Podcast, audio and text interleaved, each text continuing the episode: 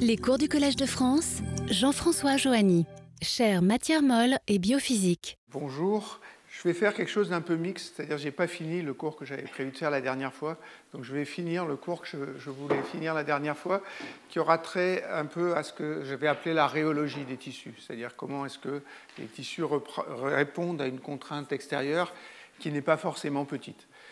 Et puis après, je, discuterai un peu de propriétés actives des tissus, comme je l'avais annoncé pour ce cours-là. Je discuterai qu'un problème qui est le mouvement des défauts topologiques dans, une couche de tissu. Alors pour commencer, je vais faire autre chose, quelque chose que dans, mon élan, j'ai un peu oublié la semaine dernière. Ce que je vous ai expliqué, c'est qu'un tissu, c'était un matériau, si je peux appeler ça un matériau, euh, viscoélastique, qui suivait un modèle de Maxwell avec un temps de relaxation pour un modèle de Maxwell avec un temps de relaxation, la viscosité A. Alors, à temps très long, c'est le module de cisaillement fois le temps de relaxation.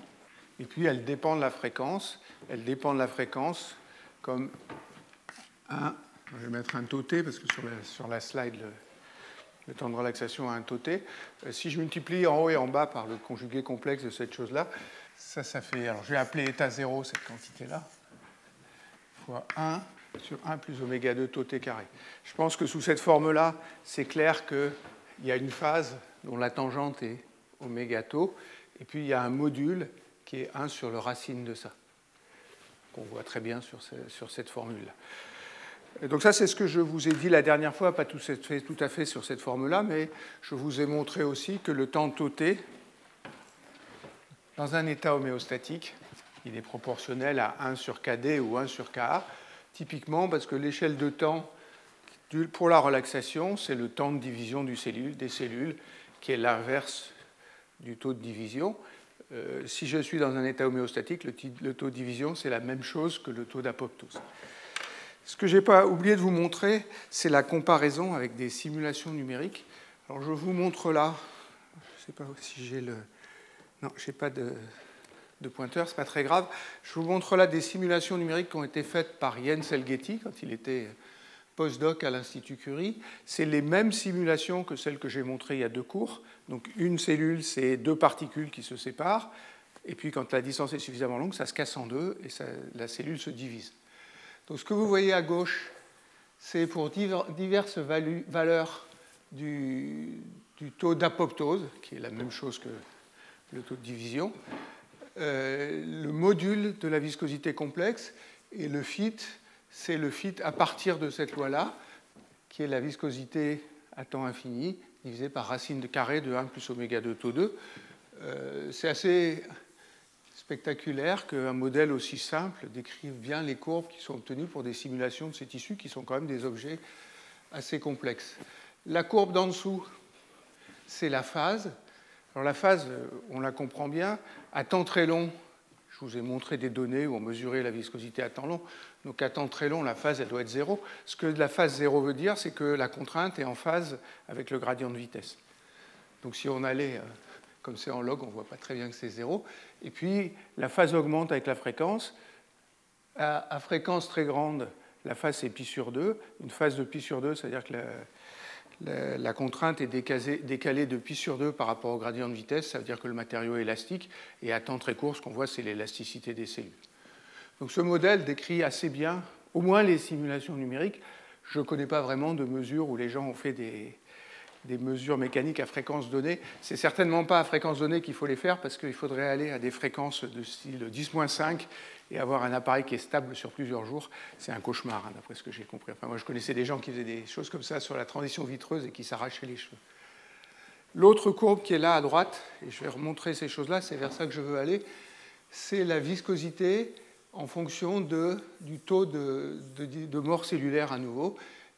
Alors, il y a plusieurs façons de mesurer la viscosité. Il a imposé la, force ou la contrainte dans le tissu, il a imposé le gradient de vitesse, où il a pris ces résultats-là. Il se, il se superpose à peu près toutes, et vous voyez que on voit si on, trace la pente en log-log, elle n'est pas très loin de 1, et donc le résultat est plutôt satisfaisant. Euh, ça pose un problème, ça, qui est celui sur lequel je veux revenir, c'est que si je fais k égale 0, la viscosité doit diverger. La solution simple à ça, qui est la bonne réponse, c'est ça veut dire que ce n'est pas vraiment un fluide si, K est égal à 0, et c'est ça que je discuterai tout à l'heure. Donc voilà ce que j'avais oublié de vous montrer euh, la semaine dernière. Euh, je vous rappelle où j'en étais. J'étais en train de discuter l'activité des tissus,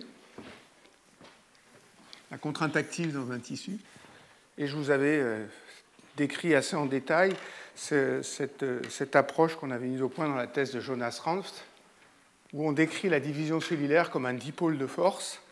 Alors je vais refaire mon dessin, pas parce que je l'aime bien, mais pour bien fixer les signes. Quand la cellule se divise, elle pousse sur le milieu extérieur. Donc ça, c'est un dipôle de force positif. Ceci dit, la contrainte, c'est moins proportionnel à moins le dipôle de force. C'est moins le dipôle de force parce que ça, c'est la force que la cellule exerce sur le milieu extérieur. La contrainte, c'est la force que le milieu extérieur exerce sur la cellule.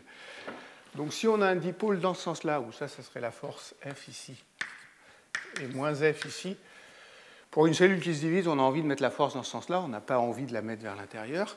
Et ça, ça correspond à une contrainte, donc ça c'est le dipôle de force, ça correspond à une contrainte qui est dans l'autre sens. Je vais changer de couleur. Elle est comme ça. Et ça, contrairement à ce que les flèches peuvent suggérer, ce n'est pas contractile, c'est extensible. C'est extensible parce que le tissu a envie de s'étirer. Euh, ça peut un peu poser des questions, ça, dans la littérature, le fait que les tissus soient extensiles ou contractiles, surtout que je vous montrerai des résultats expérimentaux tout à l'heure, ils sont un peu contradictoires. Alors, une des grandes protagonistes et des, personnes qui a poussé euh, très fort ces choses-là, c'est Julia Humans. Je vais écrire le nom qui fait des simulations numériques. Alors, ce que j'appelle des simulations numériques, ce n'est pas vraiment des simulations numériques. Elles partent des équations hydrodynamiques de la matière active pour les tissus, où la quantité le nombre de cellules n'est pas conservé, ça veut dire qu'elle autorise la division cellulaire et la mort cellulaire. Elle considère aussi que la densité euh, du tissu n'est pas constante, donc elle a une variable qui est la concentration, le nombre de cellules par unité de volume, euh, qui est couplée à la fois à l'ordre nématique et au champ de vitesse. Et puis ce qu'elle fait, c'est qu'elle résout ces équations-là. Elle résout ces équations-là par des méthodes qui s'appellent lattice-Boltzmann. Je ne vais pas euh, dire beaucoup de choses là-dessus. Je trouve ça infiniment spectaculaire. Hein. C'est un moyen de résoudre les problèmes d'hydrodynamique en discrétisant. C'est une méthode qui avait été inventée pour les fluides par Yves euh, il y a assez longtemps. Et il montrait dès le premier article des instabilités hydrodynamiques. Euh, je l'ai relu plusieurs fois euh, pour, être sûr que c'était bien ce qu'ils simulaient. Et ils arrivaient parfaitement à les simuler. Depuis, ça s'est énormément développé. On arrive à simuler des choses qui sont très compliquées. Et en particulier, les tissus qui sont ici. Donc il y a une discrétisation qui n'a plus rien à voir avec les cellules maintenant, mais qui sert à résoudre le, problème. Alors la façon dont, la première chose qu'elle montre, Julia Yeomans, et puis son postdoc qui s'appelait M. Doutz Mohammadi, euh, c'est un tissu qui est là et elle met une division cellulaire. Alors une division cellulaire, la façon dont elle fait ça, c'est qu'elle augmente localement la concentration sur une taille qui n'est pas très loin de la taille de la cellule, et puis de façon à ce que ça respecte son équation de conservation. Donc elle augmente la concentration et elle l'augmente de façon isotrope. Donc l'augmentation initiale, c'est le cercle blanc que vous voyez au milieu. Le tissu est nématique, l'ordre nématique est vers le haut ici, et vous voyez que la, la, surdensité va petit à petit diffuser autour, et la forme devient elliptique au lieu de rester, au lieu de rester, euh, au lieu de rester sphérique. Ce qu'ils expliquent dans l'article, c'est que quand on augmente la concentration, ça augmente localement l'ordre nématique. Si on augmente localement l'ordre nématique, il y a un gradient du paramètre d'ordre nématique, donc un gradient de contrainte active, et ce gradient de contrainte active crée un écoulement. Donc elle ne met pas un dipôle de force. La force de la cellule sur ses voisines, elle est due au couplage avec l'ordre nématique de la, cellule. Et quand elle fait ça, elle trouve le champ de, vitesse qui est en rouge ici, euh, où vous voyez que ça correspond parfaitement à ça, sauf que c'est dans la direction verticale, ça veut dire que la, vitesse monte vers le haut et descend vers le bas, et puis est contractée dans la direction perpendiculaire. Donc ça, ça correspond bien à une, division qui est extensible.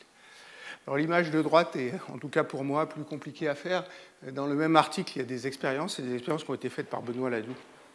Et la topologie du champ de vitesse est très très semblable dans les expériences faites par Benoît Ladoux et puis euh, dans les, dans les simulations de, l'équipe de Julia Humans. Une autre preuve, entre guillemets, que, la division, euh, créer plutôt des contraintes qui sont extensiles, est apporté par les, images du bas. Cette fois, au lieu de mettre un tissu qui était un nématique passif, ils mettent un tissu qui est un nématique actif avec une contrainte active. Alors, sur, sur les deux images de gauche, c'est une contrainte qui est contractile, c'est-à-dire qu'au lieu de tirer comme ça, elle tire dans l'autre sens. Et sur les deux images de droite, c'est une contrainte qui est extensile. Il se place dans un régime où il n'y a pas d'écoulement spontané, là. Pardon, ils vont se placer dans un régime, ils vont augmenter l'activité, il y a des écoulements spontanés qui apparaissent. Après, ils tournent la division cellulaire et ils regardent si ça augmente le caractère actif ou si ça diminue le caractère actif. Alors, c'est peut-être pas tout à fait évident sur ces, images-là, encore que sur celle de droite, on le voit bien. Euh, si le tissu est extensile, quand on rajoute des divisions, on augmente le caractère extensile. C'est les écoulements qu'on voit ici. On voit bien qu'il y a un peu plus d'écoulement. Si le, tissu est contractile, c'est l'inverse.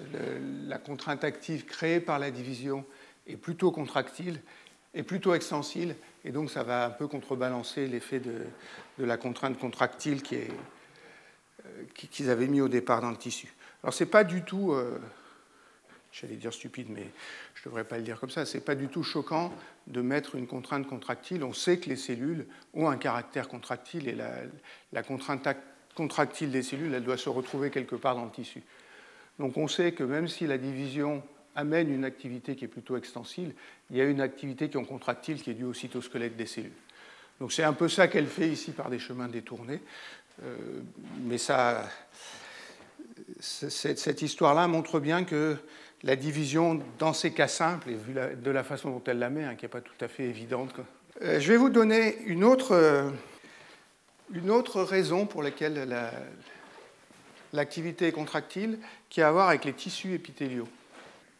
Alors, les tissus épithéliaux, c'est des couches de cellules à deux dimensions, et les expériences qui sont discutées, alors c'est un article de Christina Marchetti, euh, Marc Bowick et, leurs étudiants. La référence, je l'ai notée, cette fois c'est WAFA. Ils regardent une monocouche de cellules sur un substrat solide. Et ce qu'ils cherchent, c'est une origine extensile à la contrainte active. Alors ce qu'ils écrivent, c'est une équation du mouvement des cellules sur le, du tissu. Alors cette équation du mouvement, ils disent il y a une,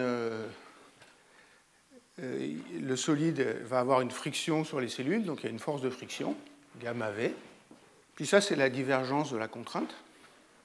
je, vais le mettre avec des indices, hein, j'aime pas beaucoup ça, mais parfois c'est pratique quand même. Donc c'est divergence de sigma alpha bêta. Et puis ils disent, ben, moins gradient P, moins d alpha P. P est la pression à deux dimensions. Puis ils disent, quand je prends la friction ici, un peu dans l'esprit de Langevin, je mets la, force, la valeur moyenne de l'interaction euh, des cellules avec le substrat, et donc il y a une composante fluctuante à cette force-là, qui s'appelle F. Donc F, c'est la fluctuation de la force du solide sur les cellules, euh, et la valeur moyenne de F est égale à 0, a priori. Euh, donc ça, c'est l'équation d'équilibre des forces. Et dans la contrainte, sigma alpha bêta, ils mettent deux termes.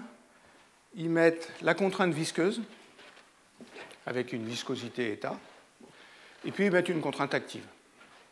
En sigma actif, c'est sigma 0, où Q alpha bêta est le paramètre d'ordre nématique. Puis ils oublient tous les termes nématiques qui pourraient exister là, et ils considèrent que le tissu est dans une phase nématique. Alors ça, c'est un peu ce que je vous ai... Comment? Il, manque, euh, si c'est nématique, il manque des termes dans sigma, alpha, bêta, il y a tous les termes élastiques. Il manque aussi des termes là. Alors, je, suis d'accord avec ça. Il pourrait mettre au moins une friction qui est anisotrope. Ils mettent une friction isotrope. Et ils manquent des termes actifs ici. Ceux-là, ils ne les mettent pas. Et puis, ils ne prennent pas en compte aussi les termes élastiques. Les termes élastiques. Ils écrivent une équation dynamique pour le paramètre d'ordre, que je ne vais pas écrire. Ça, c'est l'équation que je vous avais décrite dans le premier cours il y a deux ans. Et puis après, ils écrivent une équation pour la fluctuation. Donc la fluctuation de force du substrat. Alors, ils écrivent df sur dt, et sciemment, je mets un d droit et pas une dérivée partielle. C'est-à-dire que ça, pour eux, c'est df sur dt, qui est la dérivée locale à un point, plus un terme de convection. Donc plus V scalaire gradient appliqué à F.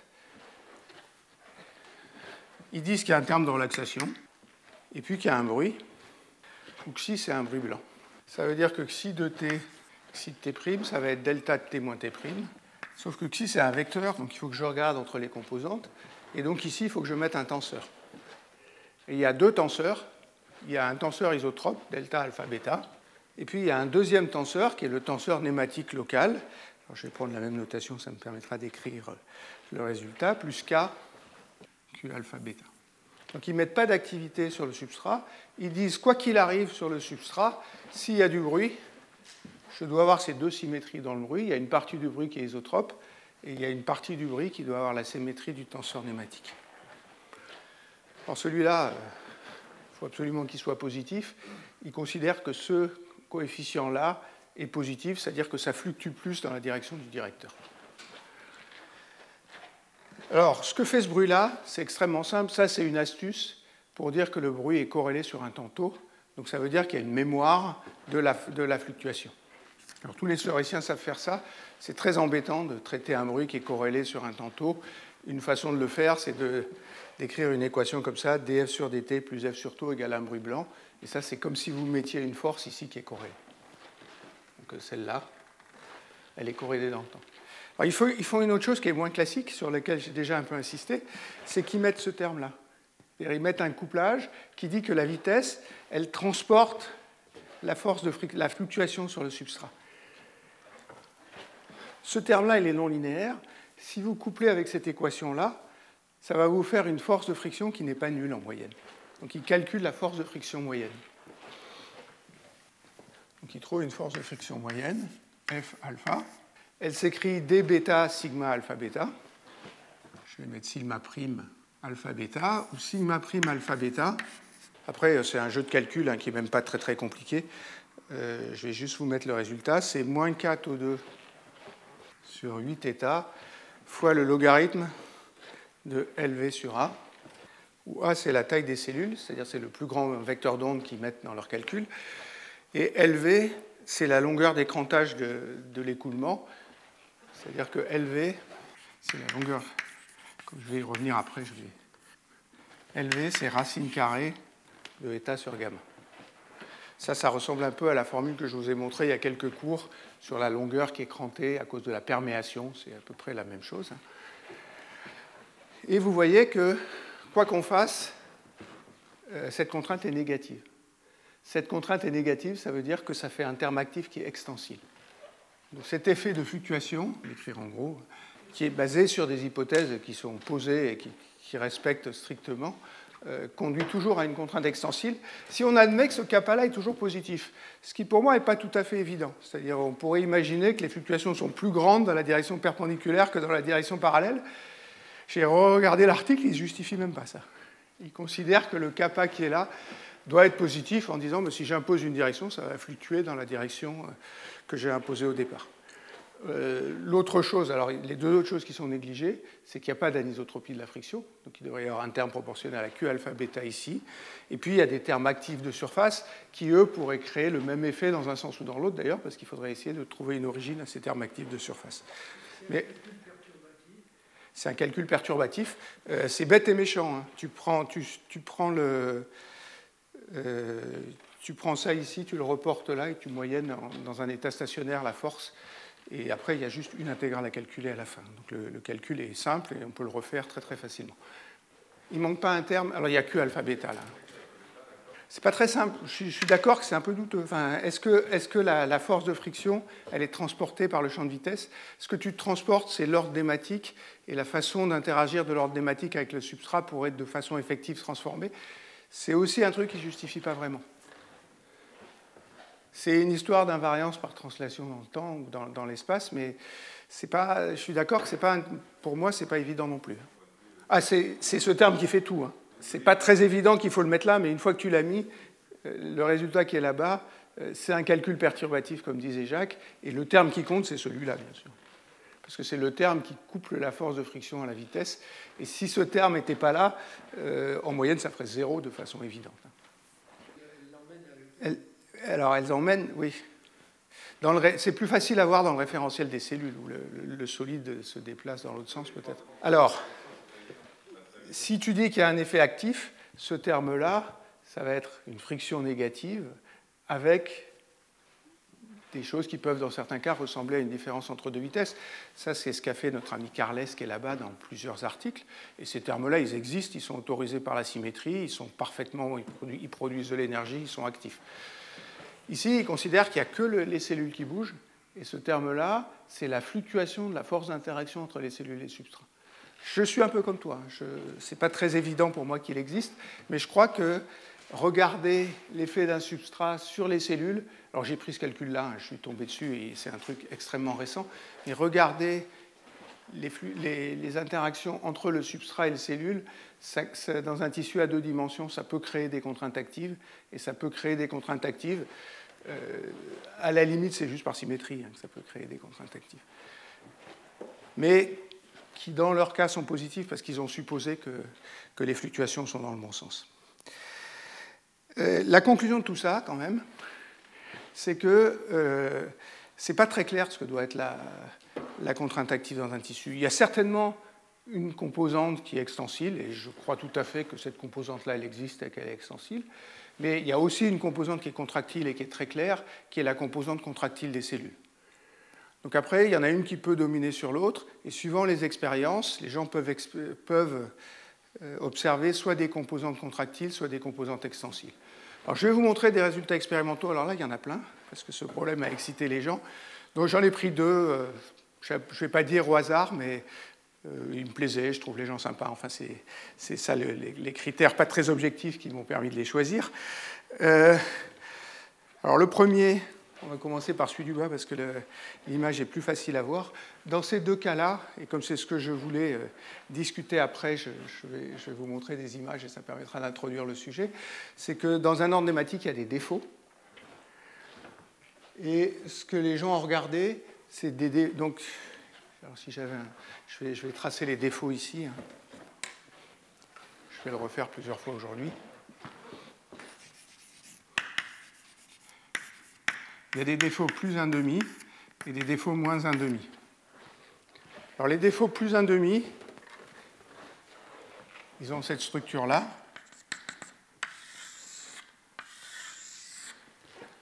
avec une comète de ce côté-là et un cœur du défaut qui est ici. Et les défauts moins 1,5, alors je devrais dessiner ça en,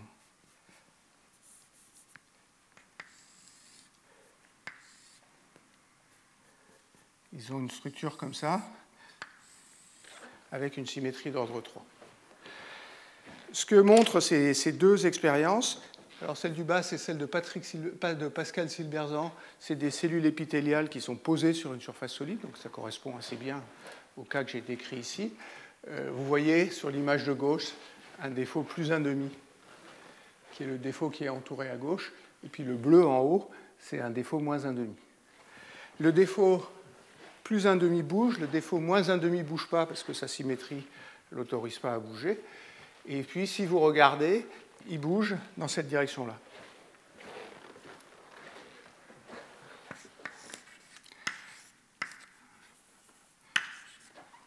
Alors je reviendrai tout à l'heure à vous justifier à quoi ça correspond, mais ça, ça correspond à un tissu contractile.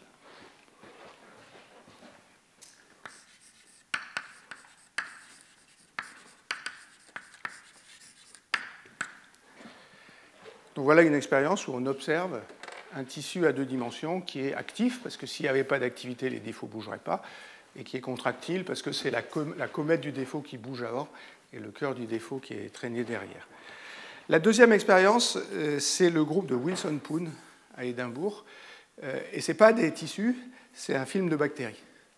Donc les bactéries sont à deux dimensions sur une surface, elles sont allongées, elles ont un ordre nématique, et euh, en gros, parce que les symétries sont les mêmes, j'ai aucune raison de ne pas vouloir les décrire avec un système comme ça. Alors la figure est moins belle, euh, mais ce que vous voyez, les, points, euh, alors, faut pas que je me trompe, je vais regarder sur mon, je le vois plus bien, donc. les points, les points rouges, c'est des défauts moins 1,5. les points bleus, verts, pardon. Oui, c'est ça. Les points verts, c'est des défauts plus 1,5. Et cette fois, ils bougent en sens inverse. Donc la flèche verte, elle est dans le sens euh, opposé ici. Ça veut dire que c'est le cœur qui bouge avant. Si le cœur qui bouge avant, si c'est contractile quand, le quand c'est la queue qui bouge en avant, ça va être extensile si c'est, la queue qui, si c'est le cœur qui bouge en avant. Donc un tissu extensile, c'est la même chose, mais cette fois il bouge dans l'autre direction. Alors, je vous laisse avec ça pour l'instant. Je, passerai la fin du cours à vous montrer pourquoi les, les défauts dans un tissu contractile bougent dans ce sens-là et les défauts dans un tissu extensile bougent dans l'autre sens. Avant de faire ça, ce que je veux faire, ce que je voudrais faire, c'est discuter la rhéologie des tissus.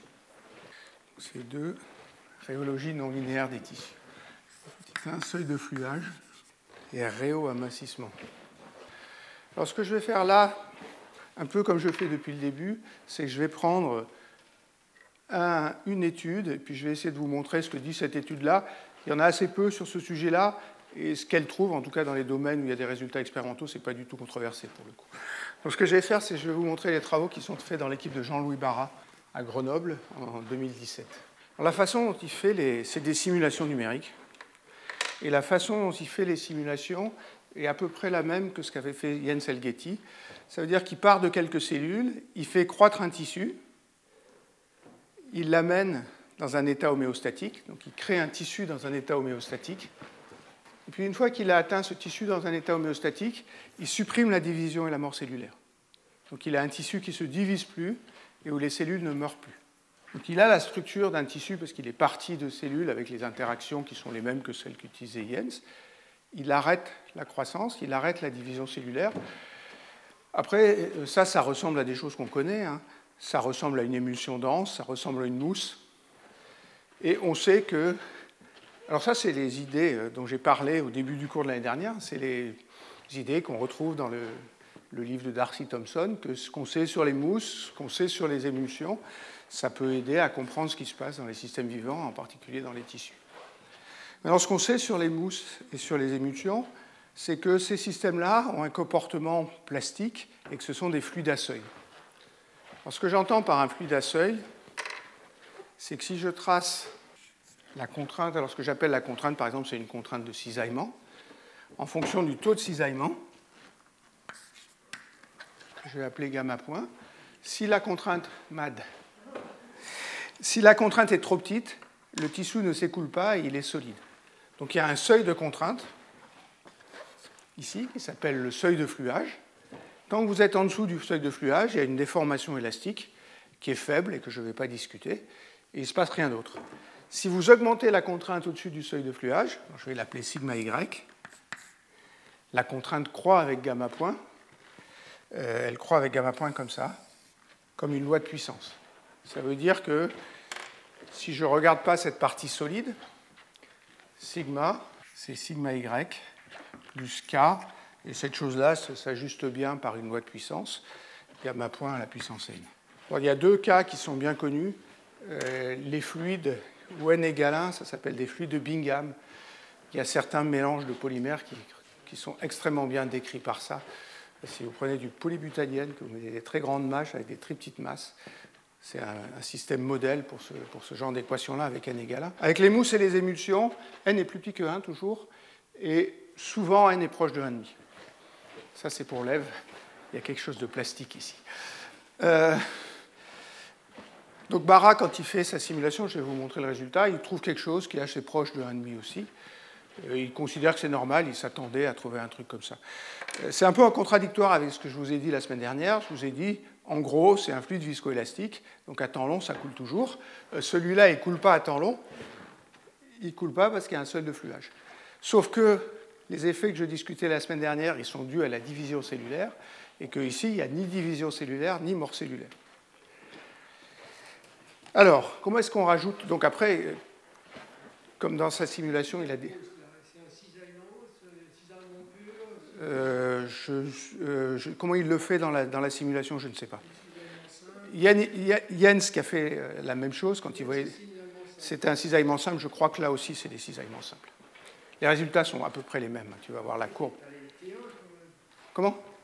Il y a les, T1 qui peuvent. alors, les T1, ils vont permettre de faire ça si les fluctuations de contrainte dues au T1 sont plus grandes que ce qui jouerait le rôle de la, de contrainte critique.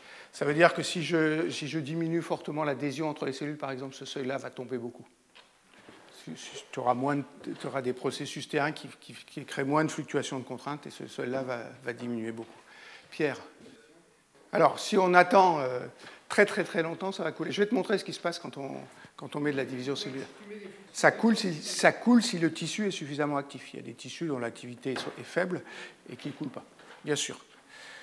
Euh, ce qu'a essayé de faire Barin, c'est essayer de ramener ça ou, de, de, mettre ça en cohérence avec ce qu'on avait fait avant.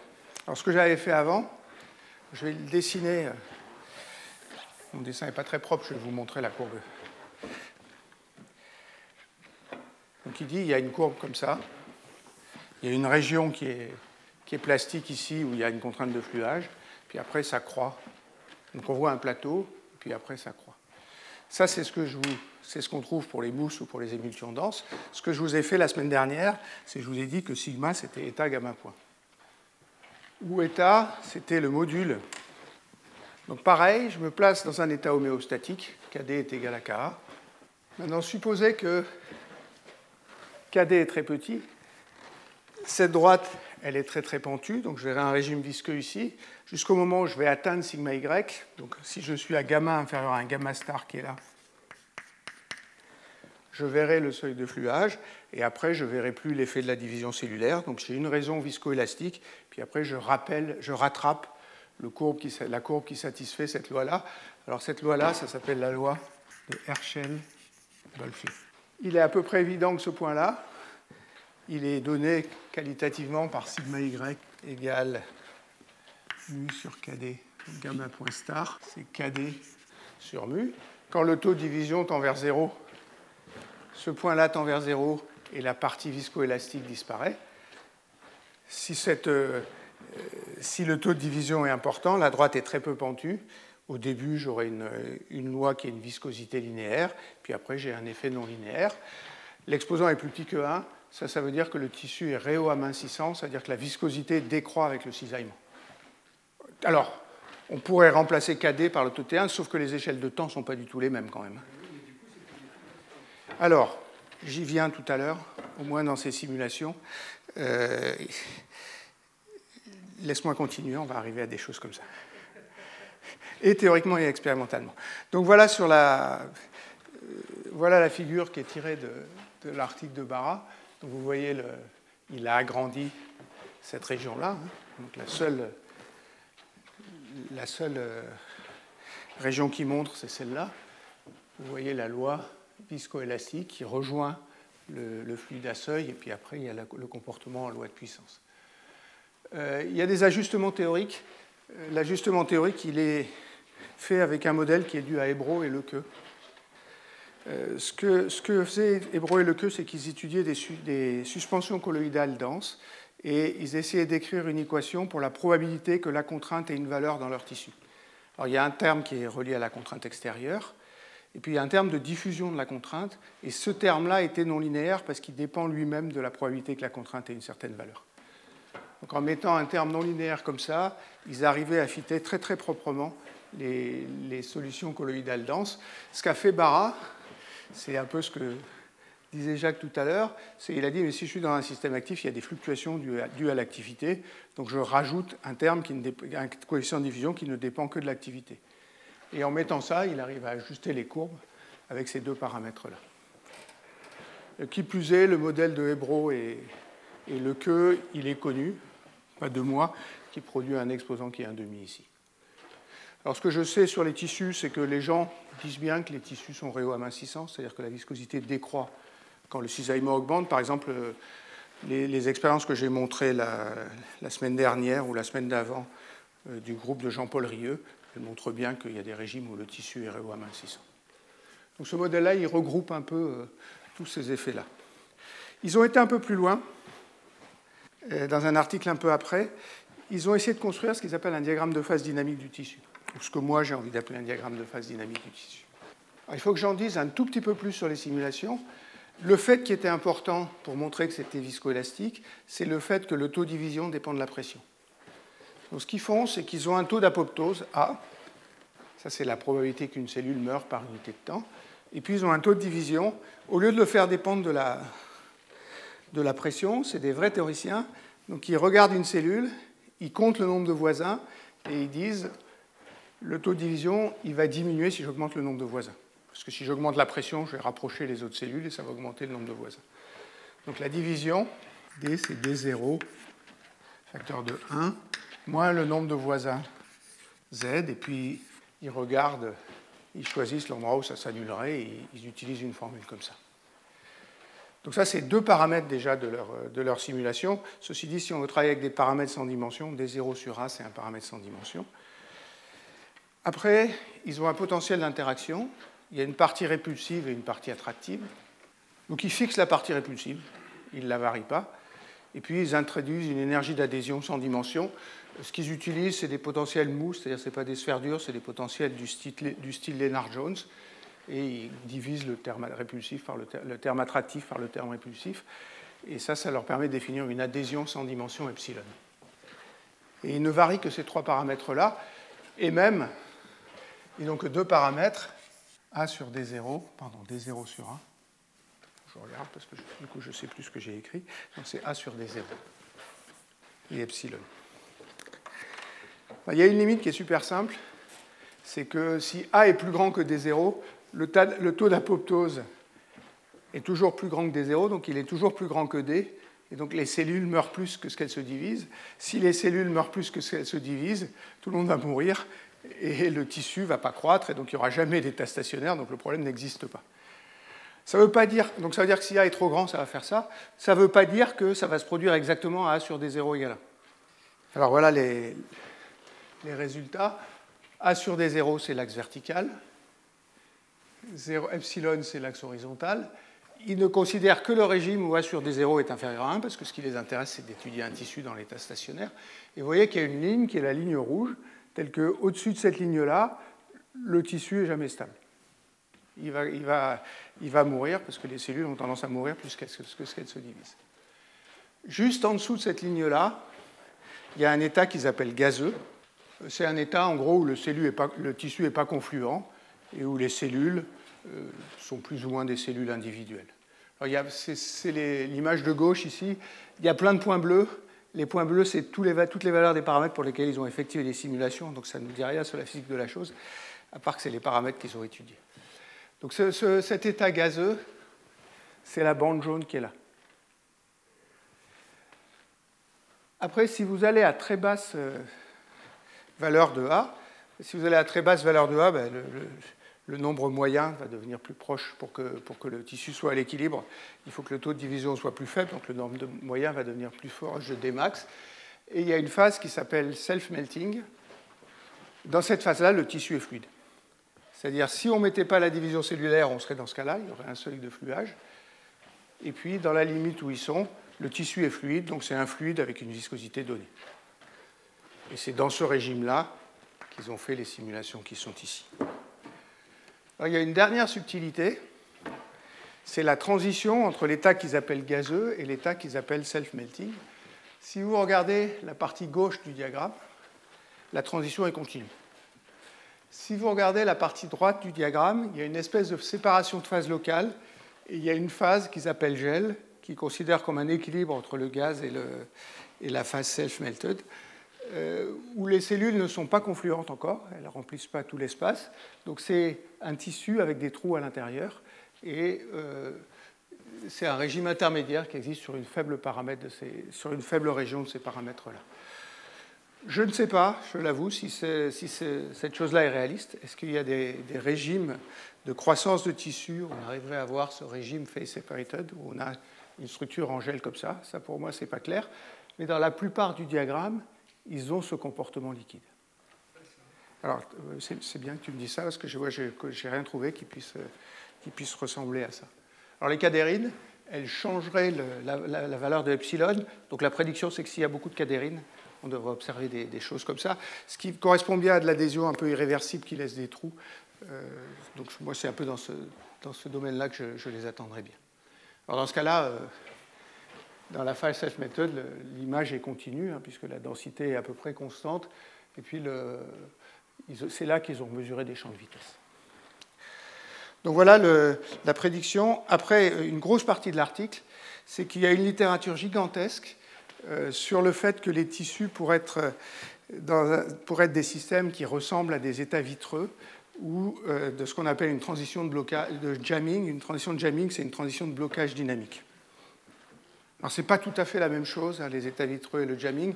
Le jamming, c'est un effet purement géométrique, donc c'est quelque chose qui se fait à température nulle.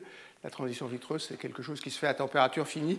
Euh, mon idée au départ, c'était de faire un cours sur l'état vitreux des tissus. Euh, et puis j'ai un peu abandonné, d'abord parce que c'est difficile de se faire une idée un peu globale sur ce qui se fait. Euh, les états solides, ils n'existent que dans ce cas-là.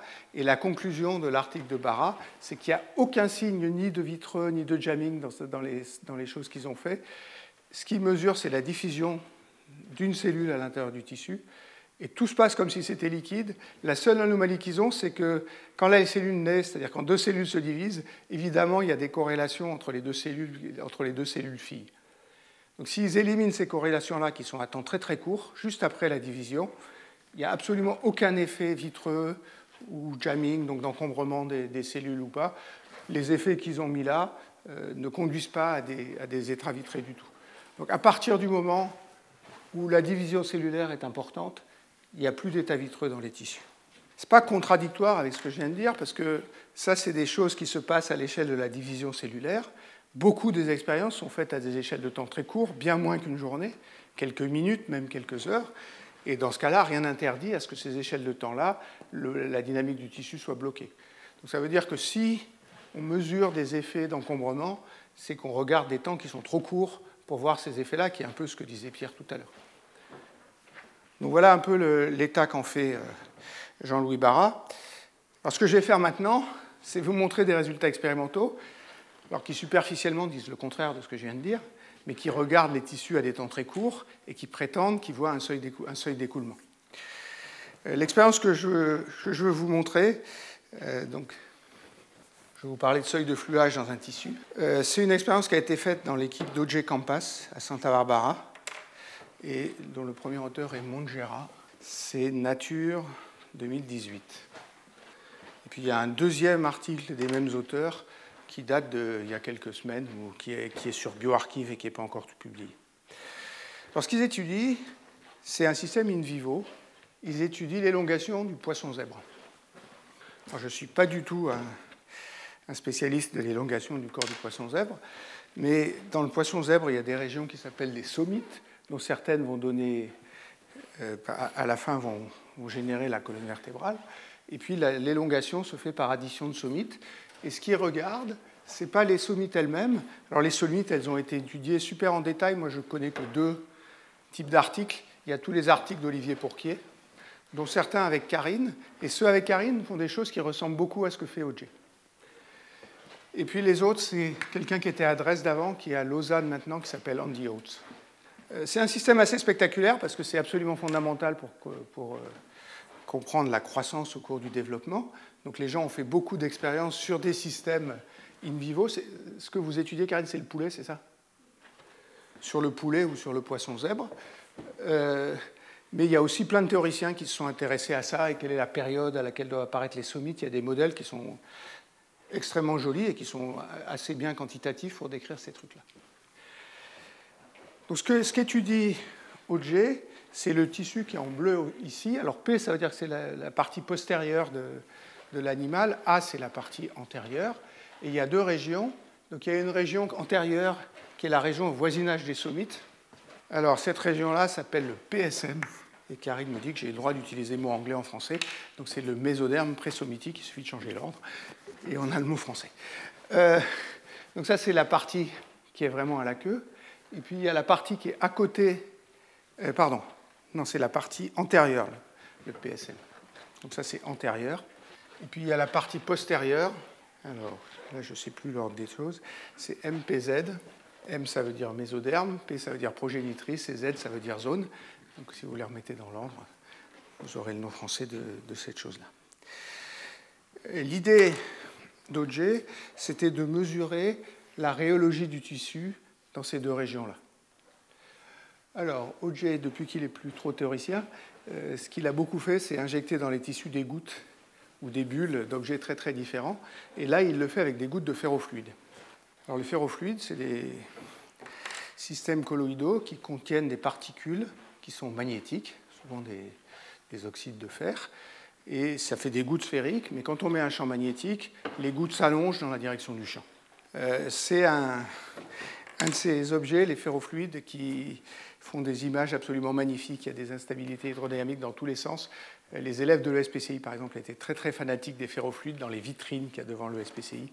Ils affichaient beaucoup d'expériences de ferrofluides. C'est extrêmement facile à faire et il y a des effets qui ne sont pas toujours très très intuitifs. Le plus simple, c'est ça, c'est que ça s'allonge dans, la direction du champ. Et donc le réomètre, qui a été utilisé par cette équipe à Santa Barbara, c'est de mettre un champ, d'attendre que ça se déforme, et puis après de couper le champ et de regarder ce qui se passe. C'est la relaxation après la coupure du champ. Alors ça, c'est ce que vous avez sur l'image tout en haut. On part d'une goutte qui est sphérique, on met le champ magnétique, la goutte s'allonge, et puis on attend. Et puis on regarde, alors après vous avez la courbe de relaxation. Et après, on regarde ce qui se passe.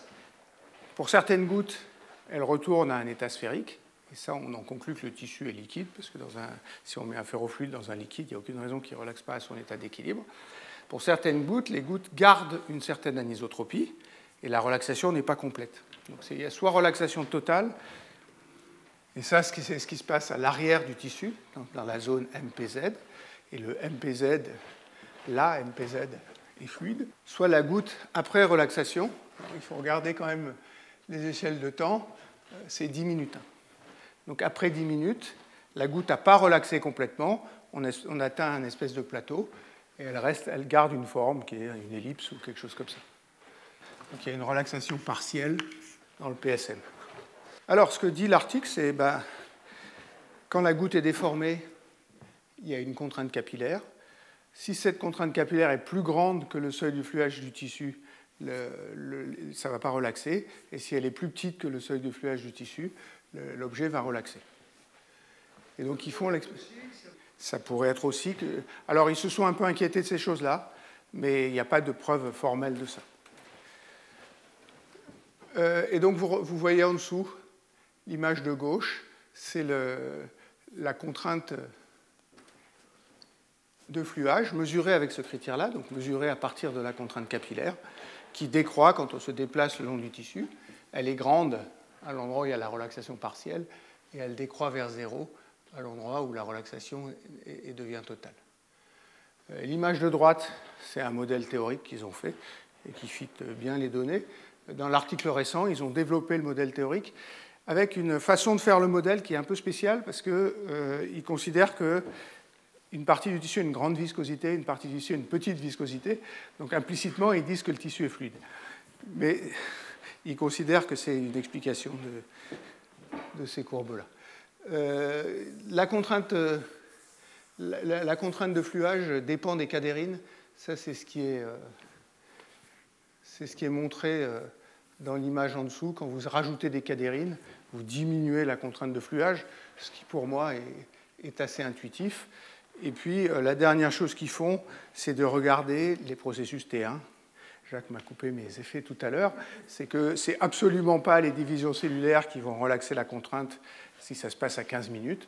Dans un tissu euh, qui n'a pas de division cellulaire, ce qui relaxe la contrainte, c'est les processus T1 qui sont les processus d'échange de voisins.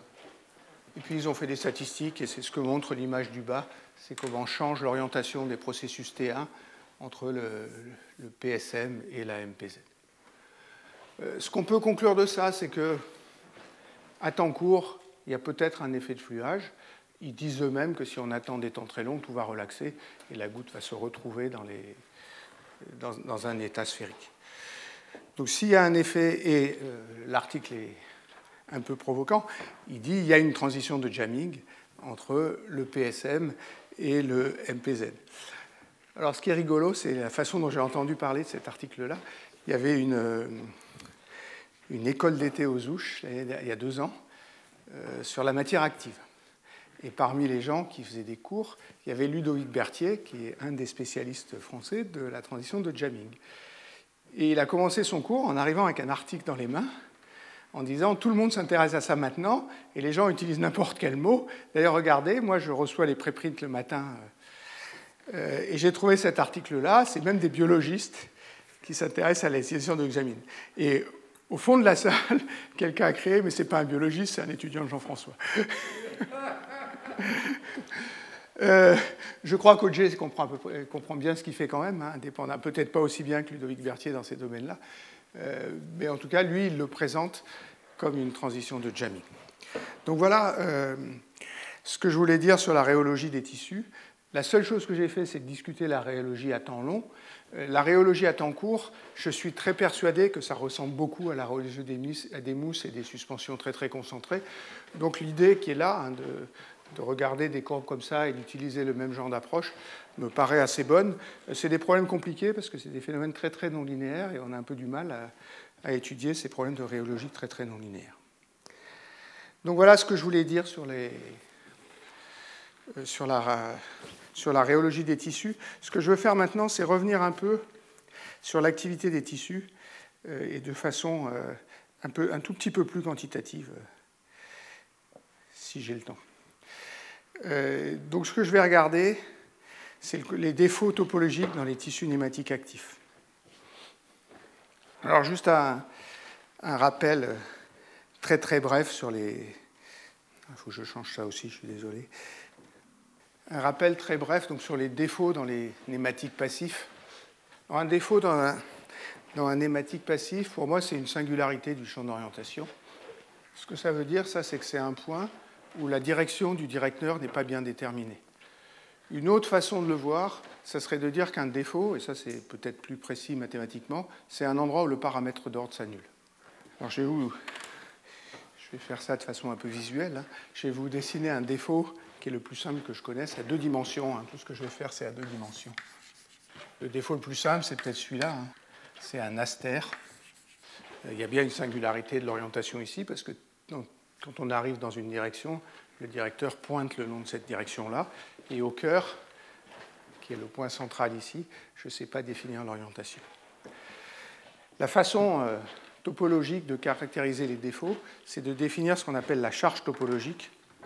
Alors, je vais définir, je vais prendre un axe de référence ici, et dans toute la suite, je vais appeler phi l'orientation du directeur. Et la charge topologique, je l'obtiens en faisant un tour du défaut, et je regarde de combien change phi. Donc au bout d'un tour autour du défaut, alors pour le tour, je n'ai pas besoin d'être très précis, hein, ça ne dépend de pas grand-chose. Il suffit que je trace une courbe autour, du, autour de la singularité et que la courbe revienne sur elle-même. Et là, j'ai un changement d'angle delta phi ça, je vais l'écrire, c'est S fois 2pi, où S est la charge topologique. Mais vous voyez, si je fais ça, je pars d'ici, je fais un tour et je reviens au même point. Donc ça veut dire qu'une fois que j'ai fait un tour, je dois retomber sur mes pas. C'est-à-dire que l'orientation doit être la même que là où je suis parti. Ça veut dire que la seule chose qui a pu arriver de grave au nématique, c'est que si j'ai mis arbitrairement une flèche ici, j'arrive dans l'autre sens, mais les deux directions sont équivalentes. Donc la seule chose que j'ai droit de faire, c'est des multiples de pi, et ça veut dire que la charge topologique est demi-entière. Donc voilà la, chose que vous devez savoir. Euh, pour celui-là, ce n'est pas très compliqué. Vous vérifierez que la charge topologique est plus.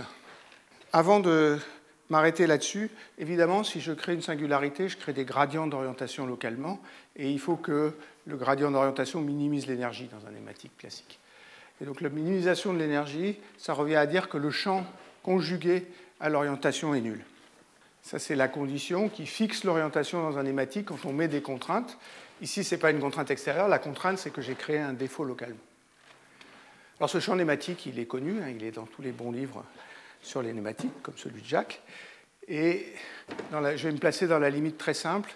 Alors, dans un nématique, il y a des constantes qui vous donnent la rigidité d'orientation du nématique. Il y en a trois. Je vais supposer qu'elles sont égales. Donc, ces constantes s'appellent les constantes de Franck il y en a trois à trois dimensions, il y en a deux à deux dimensions. je vais le faire à deux dimensions. Je vais mettre un 2 ici.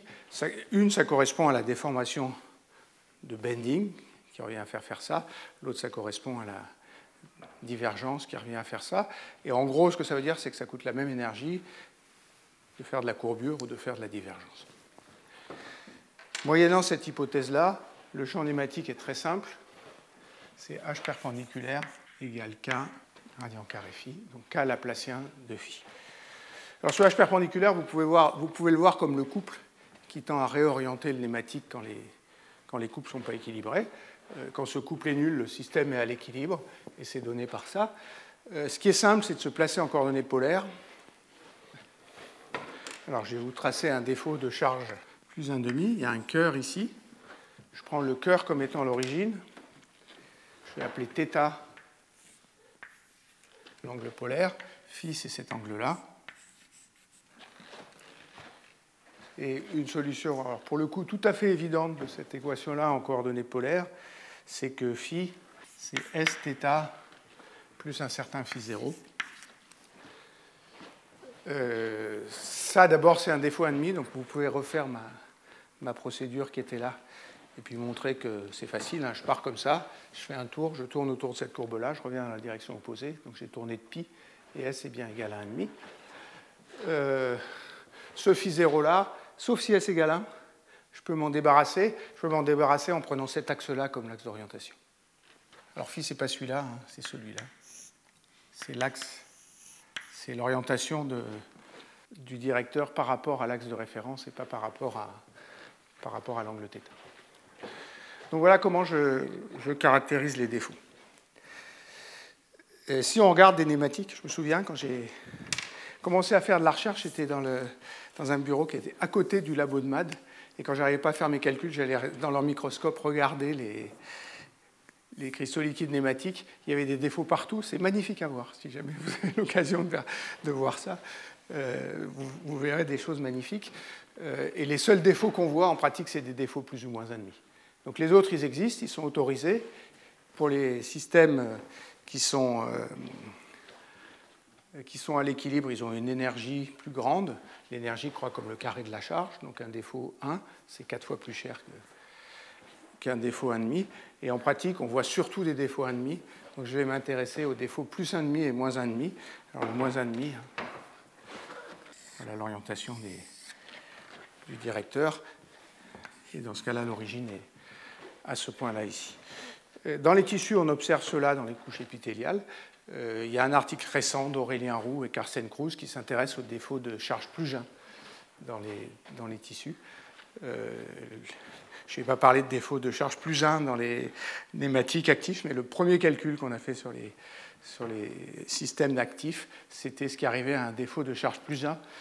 pas celui-là, parce que celui-là, il ne lui arrive rien mais celui qui tourne en rond comme ça, qui est un vortex, et comme son nom l'indique, le vortex tourne. Alors, mon deuxième point, euh, ça va être juste de discuter les défauts dans les couches épithéliales. Et peut-être la première question que je veux discuter, c'est pourquoi, après tout, s'intéresser aux défauts? Il peut y avoir quelques singularités, est-ce que c'est important ou pas? Euh, Alors, j'ai deux justifications. Il y en a une pour les théoriciens et une pour les expérimentateurs. Euh, celle pour les théoriciens, c'est la transition isotrope climatique à deux dimensions. Alors une chose que vous avez certainement entendu dire dans les bons cours de physique, c'est que la phase nématique, elle n'est pas totalement ordonnée, enfin, ou la phase basse température, je ne devrais peut-être pas l'appeler la phase nématique, elle n'est pas complètement ordonnée à deux dimensions à cause des fluctuations, donc il n'y a pas d'ordre nématique parfait à deux dimensions. Je ne sais pas s'il faut mettre vrai ou parfait. Ça, c'est imposé par un théorème qui s'appelle le théorème de Merlin-Wagner. Euh, par contre, il y a une transition de phase. Et la transition de phase, qu'est-ce que c'est justement? C'est l'apparition à haute température de paires de dislocations plus et moins qui se séparent. Il faut que j'appelle ça des disinclinaisons. Plus un demi. Il y a prolifération de défauts, ça casse l'ordre nématique. Euh, cette transition a une classe d'universalité qui est un peu spéciale, c'est ce qu'on appelle une transition de Kosterlitz-Saules.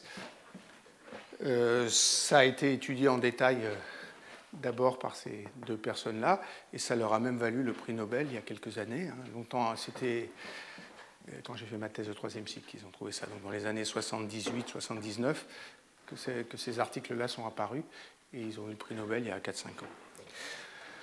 Euh, maintenant, vous pouvez vous demander qu'est-ce qui se passe pour un nématique qui est actif. Ben, dans un nématique actif, il se passe ce que, que je vous ai dit tout à l'heure, c'est-à-dire que les défauts plus un demi bougent. Donc il y a une vitesse spontanée des défauts plus 1,5. Et les arguments de Kosterlitz-Saules ou de Mermin-Wagner sont plus applicables du tout. Donc il y a une vraie question de qu'est-ce qu'il arrive à la transition isotrope nématique à deux dimensions. Il y a assez peu d'articles sur le sujet. Alors c'est l'idée, on l'a eu il y a très longtemps et on n'a jamais fait, euh, on n'a jamais vraiment travaillé dessus. Euh, les articles que j'ai trouvés, le dernier, il est dû à Suresh Shankar et Christina Marchetti dans Revex en 2019. Donc ce qu'ils étudient, c'est les diverses euh, phases possibles pour un tissu qui serait euh, nématique quand on augmente l'activité. Euh, alors il y a une phase où le tissu n'est pas ordonné, enfin où, le tissu est à basse température serait un nématique. Et il y a des indications que pour le coup, la phase nématique serait une vraie phase nématique, sans que ça soit prouvé rigoureusement.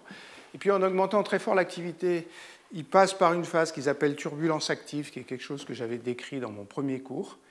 Et alors ce qui m'a beaucoup surpris, c'est que quand ils augmentent encore l'activité, il y a une phase qui est ordonnée. Elle est ordonnée en ce sens que les défauts plus un demi ont un ordre polaire. Donc il y a un ordre polaire des défauts plus un demi. Euh, et jamais d'ordre nématique. Ils disent eux-mêmes que peut-être euh, il manque des choses dans leur diagramme de phase et qu'il pourrait y avoir, en relaxant certaines de leurs hypothèses, une phase qui serait nématique de ces défauts-là. Alors un ordre polaire, c'est que tous ces défauts-là sont parallèles et sont dans la même direction. Donc tous les défauts plus un demi sont parallèles et sont dans la même direction.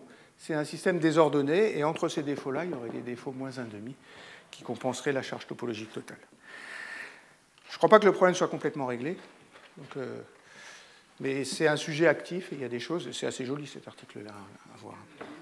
Comment? Oui, c'est un sujet actif, oui. Mais ça, obéit à tonnerre tout, c'est ça Alors, évidemment, il ne traite pas le problème. Euh, de, il regarde la fusion de cette phase-là et l'apparition de paires de défauts. Donc, ils n'ont que deux lignes en partant des deux bouts. Ils ne décrivent pas les phases intermédiaires et ils n'ont pas d'hydrodynamique. Mais l'existence de cette phase où ça bouge. Ça veut dire que tout doit bouger en bloc. Ça veut dire que tout doit bouger en bloc. On est bien d'accord. Donc ça, c'est ma justification théorique, et je pense que c'est une bonne idée de, regarder les, défauts actifs pour cette région-là. Euh, il y a une deuxième justification, qui est presque biologique. Ma justification biologique, c'est que dans les couches de cellules à deux dimensions, dans les couches de cellules à deux dimensions, il y a un autre phénomène que la division à la mort cellulaire, qui est le fait que les cellules peuvent être éjectées dans la troisième direction. Donc ça, c'est ce que les gens appellent l'extrusion. Et il y a là aussi, hein, c'est comme tout à l'heure, quand je vous ai dit, les, défauts, ils bougent dans cette direction-là. Il y a plein, plein de manips qui montrent ça maintenant. Euh, celle que je vais vous montrer, c'est une des deux qui a été faite avant tous les autres. Donc il y a une expérience de Benoît Ladoux. Ça, c'est Nature 2017. Et la deuxième, c'est l'équipe de Masaki Sano. Donc c'est un monsieur qui s'appelle Kawasaki. Et c'est aussi Nature 2017. Euh, donc je vais, je vais, juste parler de celle de Benoît Ladoux, mais les résultats sont, parfaitement cohérents et vont exactement dans la même direction. Il y a un modèle théorique dans les deux. Ce n'est pas tout à fait le même modèle théorique, mais à la limite, ce n'est pas très important. Euh, donc, ce qu'explique ce qu'explique Benoît Ladoux, c'est que dans ces cellules, alors c'est des cellules MDCK, ça c'est des cellules de reins de chien, et c'est des cellules que les gens qui font des expériences comme ça euh, ont l'habitude d'utiliser. Les biologistes contrôlent bien ces cellules-là. Il y a des tas de gens qui ont travaillé dessus, d'ailleurs, dont Daniel Louvard, qui est mon ancien chef, qui m'a expliqué un jour qu'il était un des tout premiers à avoir utilisé euh, des cellules de, de chien, mais ce n'est pas du tout le seul. Euh, donc l'image de, la manip de, Benoît Ladoux, c'est l'image en haut à gauche. Donc ce que vous voyez, c'est une couche de cellules MDCK. Euh, et ce que vous voyez en vert, c'est le champ de vitesse sur la première image. Alors ce qu'on veut regarder, c'est l'image de droite. L'image de droite, il y a un point jaune, une flèche jaune, et la flèche jaune, c'est la cellule qui a expulsé. Puis vous avez une vue de côté en haut, où on voit le noyau de la cellule qui a expulsé, et puis on voit que quand elle est expulsée, elle meurt, parce que ce qui est rouge, c'est les caspases, et les caspases, c'est un, marquage de la mort cellulaire. Donc il y a bien des cellules expulsées, et puis ces cellules expulsées donc, sont expulsées à un point bien précis. Euh, sur le champ de vitesse, on voit qu'il y a un mouvement quand même un peu sur la diagonale de bas à droite vers en haut à gauche. Puis si vous regardez la cellule d'en dessous, les, images d'en dessous, c'est l'orientation des cellules. Et clairement, euh, pour les gens qui ne sont pas très bons observateurs comme moi, c'est plus facile de regarder le schéma qui est en dessous, mais on arrive à le voir le, sur l'image, sur l'image avec les, traits rouges qui, qui donnent l'orientation des cellules, c'est qu'en fait, ce qui bouge, c'est une dislocation S égale plus 1,5. Et l'éjection, l'extrusion, pardon, de la cellule, elle se fait un tout petit peu avant le, le cœur de la dislocation. Donc, dans le sens de la flèche, un tout petit peu avant le cœur de la dislocation. Si vous croyez ce que je vous ai dit tout à l'heure, mais je pense que c'est vrai, euh, c'est la, tête du défaut qui, bouge en avant, donc ça veut dire que le tissu est extensile. Et quand le tissu est extensile, ça se fait à l'extérieur, de l'autre côté de, la dislocation. Euh, il y a d'autres. Euh, donc après, il y, a, un calcul, une simulation numérique qui a été faite par la même Julia Yeomans que j'ai montré tout à l'heure dans cet article-là. Euh, comme je disais, c'est quelque chose euh, d'assez euh, générique. L'article de Sano, il, il, montre les mêmes effets sur des cellules progénitrices de neurones. la seule différence entre les deux, c'est le modèle théorique. Dans le modèle de Sano, il ne met qu'une friction sur le substrat solide et il considère que cette friction est anisotrope. Et avec une friction anisotrope, il arrive assez bien à ajuster les champs de vitesse. Julia Yeomans, c'est le même modèle que ce que j'ai montré tout à l'heure. Et elle, arrive à expliquer les champs de vitesse. Euh, il y a d'autres articles, euh, par exemple sur des films de bactéries, qui montrent la même chose, que les bactéries sont expulsées au cœur des défauts plus 1,5. Alors l'article que j'ai vu, c'est K. Copenhagen, Nature Physics 2020. Euh, et puis il y a les, expériences de Pascal Silberzan les expériences de Pascal Silberzan, c'est les expériences que vous voyez à droite. Elles ont été faites par un étudiant qui s'appelle Trinis Sarkar. Euh, donc vous voyez, ça c'est l'image directe pour le coup d'une dislocation plus un demi euh, qui est, qui est, assez claire. Vous voyez qu'à la dislocation plus un demi, non seulement les cellules sont expulsées, mais il apparaît une deuxième couche au-dessus de la première. Et la deuxième couche apparaît, alors cette fois c'est vers l'intérieur du défaut qu'elle apparaît, et pas à l'extérieur du défaut, qui est une signature que le défaut dans ce cas-là, le tissu dans ce cas-là est plutôt contractile que, euh, extensile. Euh, il y a une particularité que je ne comprends pas bien, qui est que euh, dans l'expérience de Pascal Silberzan ou de Trévis Sarkar, les défauts où les cellules sont expulsées ne bougent pas. Il y a deux types de défauts de charge plus 1,5. Il y a des défauts de charge plus 1,5 qui ont une vitesse spontanée, qui est celle que je discute depuis un moment. Et puis il y a des défauts de charge plus 1,5 qui n'ont pas de vitesse spontanée, qui sont bloqués. Euh, et c'est à ces défauts bloqués que les cellules sont extrudées, et c'est à ces défauts bloqués qu'apparaît une deuxième couche au-dessus de la première. Et je n'ai pas vraiment d'explication pour ça. Euh, voilà, donc je vais m'arrêter là. J'avais un petit calcul à vous montrer sur pourquoi les défauts vont dans cette direction-là. C'est peut-être pas très important. Je pense que c'est bien de, respecter l'horaire. Donc je m'arrête là. Je vous remercie d'être venu parce que je vous ai béni d'être là. Je ne sais pas ce que j'aurais fait si je m'étais retrouvé tout seul en face de ces beaux sièges bleus. Euh, et voilà, et je serai heureux de vous retrouver l'année prochaine, j'espère, euh, dans des conditions plus favorables. Merci. Retrouvez tous les contenus du Collège de France sur www.colège-2-france.fr.